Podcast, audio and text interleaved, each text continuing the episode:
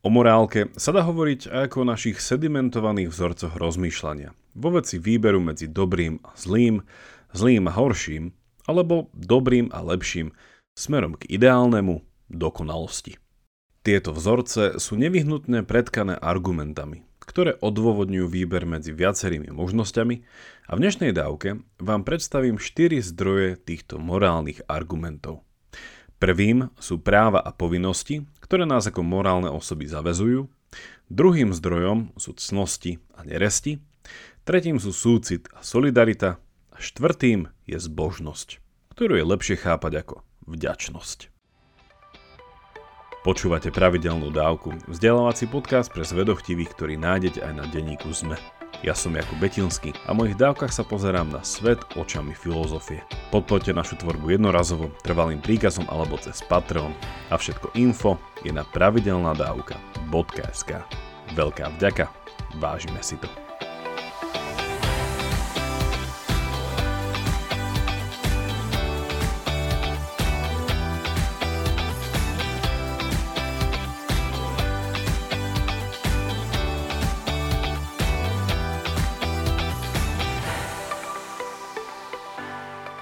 Dnešné rozmýšľanie zakladám na kapitole z knihy Sprievodca inteligentného človeka filozofiou od britského filozofa Rogera Scrutona. Hovorí, že všetky štyri zdroje sú nevyhnutné k nášmu plnohodnotnému morálnemu rozhodovaniu a ako asi tušíte, problém nastáva vtedy, ak niekto výlučne používa len jeden zdroj alebo ak ich nevie uzmieriť, ak sa dostanú do konfliktu. K názornej ukážke tohto konfliktu sa dostanem v záverečnej bodke tejto dávky. A začneme prvým zdrojom morálneho usudzovania, ktorý Scruton predstavuje cez nemeckého filozofa Immanuela Kanta.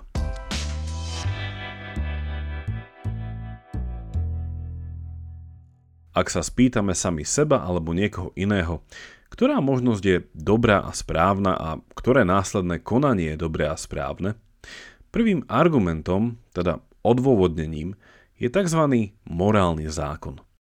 Správne si vyberám a konám, ak v mojom vyberaní a konaní nasledujem isté morálne zákony.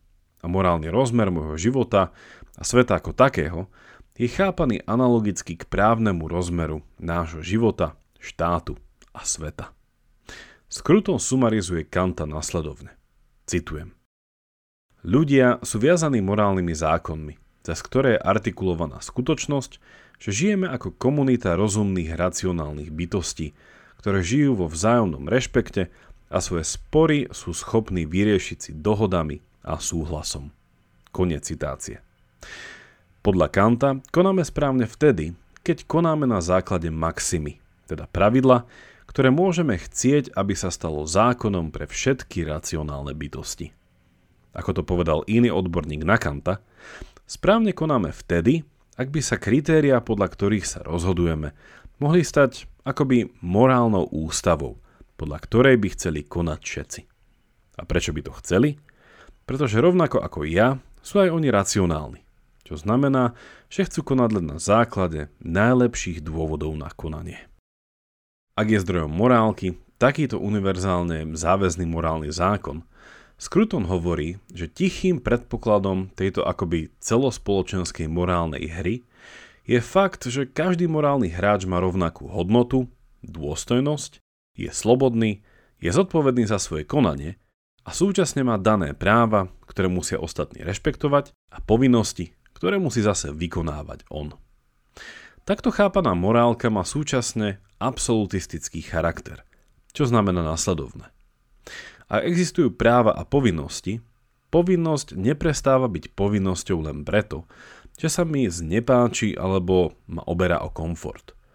Povinnosť zaniká len naplnením alebo zrušením. Napríklad si predstavte túto situáciu. Ak si zoberiete z môjho jedla a tým si zachránite život, vaše právo na život má v tú chvíľu prednosť pred môjim právom na vlastníctvo. To ale neznamená, že nemáte stále povinnosť nahradiť mi škodu, ktorú ste voči môjmu právu vykonali. Verím, že ste v tomto bode nášho rozmýšľania postrehli, že morálne zákony, ako o nich uvažuje Kant, majú to, čo on sám nazýva formálny charakter. Sú abstraktné, majú procedurálnu a riadiacu úlohu, aj keď sú nevyhnutné, nie sú dostačujúce. Chápať morálku ako systém pravidiel je síce potrebné, ale vysoko nedostačujúce. A dôvod je veľmi jednoduchý. Legalistický rozmer morálky nie je motivačný, pretože mu chýba dimenzia vzťahovosti. Ako píše Scruton, citujem, spoločnosť, ktorá by bola usporiadaná výlučne na báze morálneho zákona, kde by mali práva, povinnosti a spravodlivosť prednosť pred všetkými záujmami a náklonnosťami, tak takáto spoločnosť by navzájom odcudzila všetky ľudské bytosti, ktoré ju tvoria. A čoskoro by zanikla. Neexistoval by v nej žiadny rozdiel medzi susedom a cudzincom, medzi nepriateľom a priateľom. Ľudia síce potrebujú bezpečie, ktoré prisľubuje morálny zákon a zvyklosť dohovorov, ale súčasne potrebujú viac. Potrebujú sieť náklonnosti a solidarity, ktorá ich stmelí do susedstiev, vytvorí ich spoločný údel a vďaka týmto vzťahom sme schopní navzájom zdieľať naše strachy a radosti. Koniec citácie.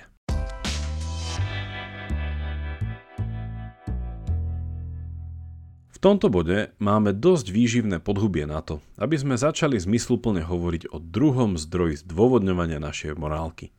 Teda, prečo je istý druh života a spolužitie lepší ako iný. Okrem toho, že sme ako ľudské bytosti schopní hrať už spomínanú morálnu hru práv a povinností, zo svojej povahy sme tiež sociálne a afektívne bytosti. Tým pádom nie je naše konanie motivované len abstraktným morálnym zákonom, ale na jeho samotné dodržiavanie potrebujeme ešte konkrétnejšiu motiváciu.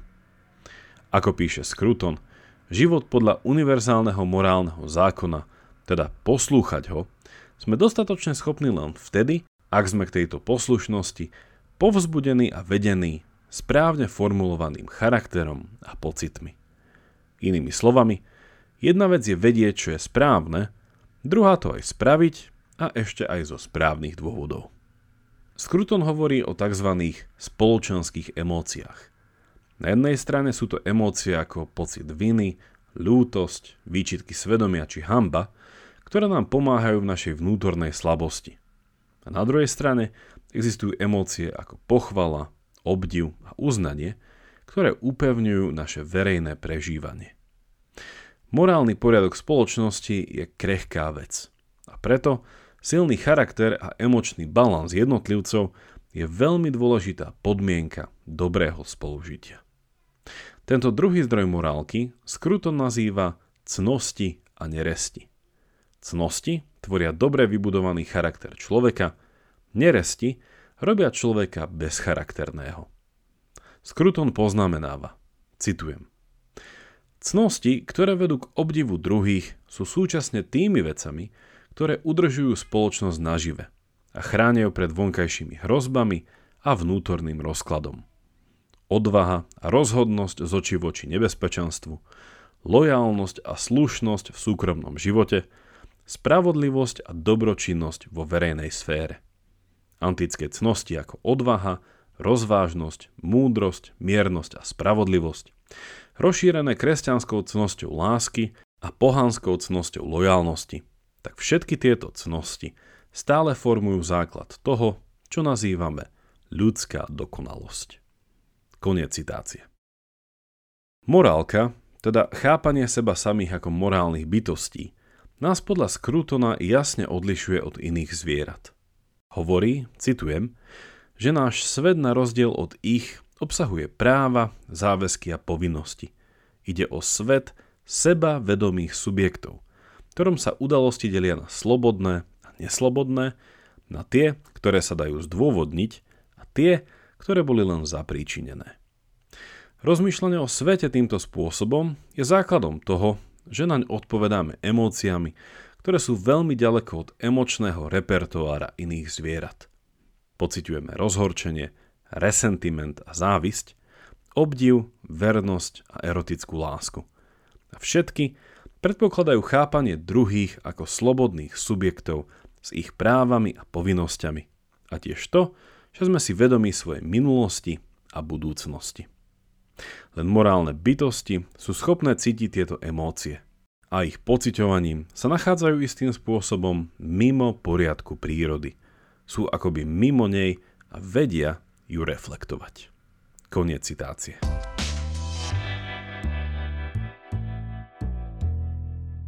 A tu sa dostávame k tretiemu zdroju morálnej argumentácie. Hovorili sme o formálnom morálnom zákone a poriadku, ako aj o konkrétnej potrebe motivujúceho ľudského charakteru. Ale stále nám chýba ďalšia kľúčová ingrediencia do našej morálnej polievky. Scruton hovorí, že nevyhnutnou súčasťou morálky je naše uvedomenie si toho, čo prežíva niekto iný, a túto našu morálnu vlastnosť nazýva súcit alebo solidarita, z anglického sympathy. Tento druh vedomia zahŕňa našu schopnosť vnímať rozdiely medzi nami a druhými, a súčasne vnímanie druhých ako niekoho to môže pociťovať a prežívať veci podobne ako ja. Súcit alebo solidarita je tak tretím zdrojom morálky. A Scruton hovorí o dvoch obzvlášť morálne významných formách súcitného prežívania. Prvou formou súcitu je ľútosť, ktorú zakusujeme smerom k utrpeniu druhých. Aj keď Friedrich Nietzsche podľa Scrutona odsúdil ľútosť ako morálny cit, ktorý uprednostňuje slabých a beztvárnych ľudí pred silnými osobnosťami, Scruton nesúhlasí a tvrdí, citujem, že ľútosť je nevyhnutnou súčasťou každej spoločnosti, ktorá je schopná seba uzdravenia a prekonania pohromy. Je neodmysliteľnou počas vojny a rovnako v časoch mieru, pretože spôsobuje, že vo svojom zdieľanom nešťastí stojíme bok po boku s cudzincami a tiež v nás ľútosť prebúdza hnev a pomstichtivosť voči spoločnému nepriateľovi. Koniec citácie. Štvrtou a poslednou zložkou morálneho rozmýšľania je to, čo Scruton označuje latinským slovom pietas. V angličtine používa z latinčiny vychádzajúce slovo piety, aj keď v preklade hovoríme o zbožnosti, lepším prekladom by mohlo byť slovo vďačnosť. Pietas ako zbožnosť znamená síce rešpekt voči posvetným veciam, súčasne ale hovoríme o úcte k rodičom a predkom, o rešpekte voči zákonom a spoločenskému poriadku, a to napríklad aj vo forme dodržiavania štátnych sviatkov a ceremónií. Scruton poukazuje na to, že veci, voči ktorým prejavujeme túto formu vďačného a zbožného rešpektu, tak tieto veci nie sú priamo našim výmyslom, ale sú nám dané. Podedili sme ich. V istom rozmere ich chápeme ako tradíciu, ktorej sme súčasťou a ktorá nás definuje. Preto Scruton hovorí až o tzv. Posvetnej danosti veci, ktoré máme v tejto úcte, a je to práve táto posvetná danosť, kvôli ktorej im dlhujeme až záhadnú vďačnosť. Píše, citujem, zdá sa mi, že pod každým morálnym cítením a postojom leží hlboká vrstva tohto zbožného vďačného citu. Je to cit, ktorý explicitne nestojí na náboženskom presvedčení, a znamená, že v hĺbke svojho vnútra uznávame našu závislosť na druhých a vlastnú krehkosť. Uznávame, že bremeno, ktoré sme zdedili, sami neunesieme. A naša zbožnosť tiež poukazuje na našu ochotu ďakovať za našu existenciu a na úctu voči svetu, na ktorý sme odkázaní. Napokon je aj o nevysvetliteľnom tajomstve, ktoré zahaľuje začiatok a koniec našej existencie. Všetky tieto pocity a postoje sa spájajú v našej pokore, s ktorou stojíme pred dielami prírody, a je to práve táto pokora, ktorá je úrodnou pôdou, do ktorej sú zasadené semienka morálky. Koniec citácie. Tri predchádzajúce zdroje morálky podľa neho závisia od tohto posledného a vyvierajú z neho ako z prameňa. Ako zakončuje, citujem, zbožnosť, teda vďačnosť, nám vštepuje pripravenosť byť vedený a učiť sa. A tiež nám vštepuje poznanie vlastnej malosti, vďaka ktorej tak očividne túžime po dare morálneho konania, ktorý nás pozdvihuje z našej samoty. Koniec citácie. Ďakujem, že ste aj túto dávku dopočúvali až do konca. A každá, aj táto dávka, má záverečnú bodku pre našich podporovateľov na Patreone. Link na bodku nájdete v popise tejto dávky. A A dnes vám poviem niečo viac o tom, ako Scruton navrhuje riešiť situáciu, ak sa spomínané zdroje morálneho uvažovania dostanú do konfliktu. Ak máte ohľadom dnešnej dávky nejaký koment alebo otázku, napíšte mi ju cez naše sociálne siete alebo e-mailom na jakub zavináč pravidelnadavka bodka es ká. Teším sa na vás na budúce, buďte zvedochtiví a nech vám to myslí.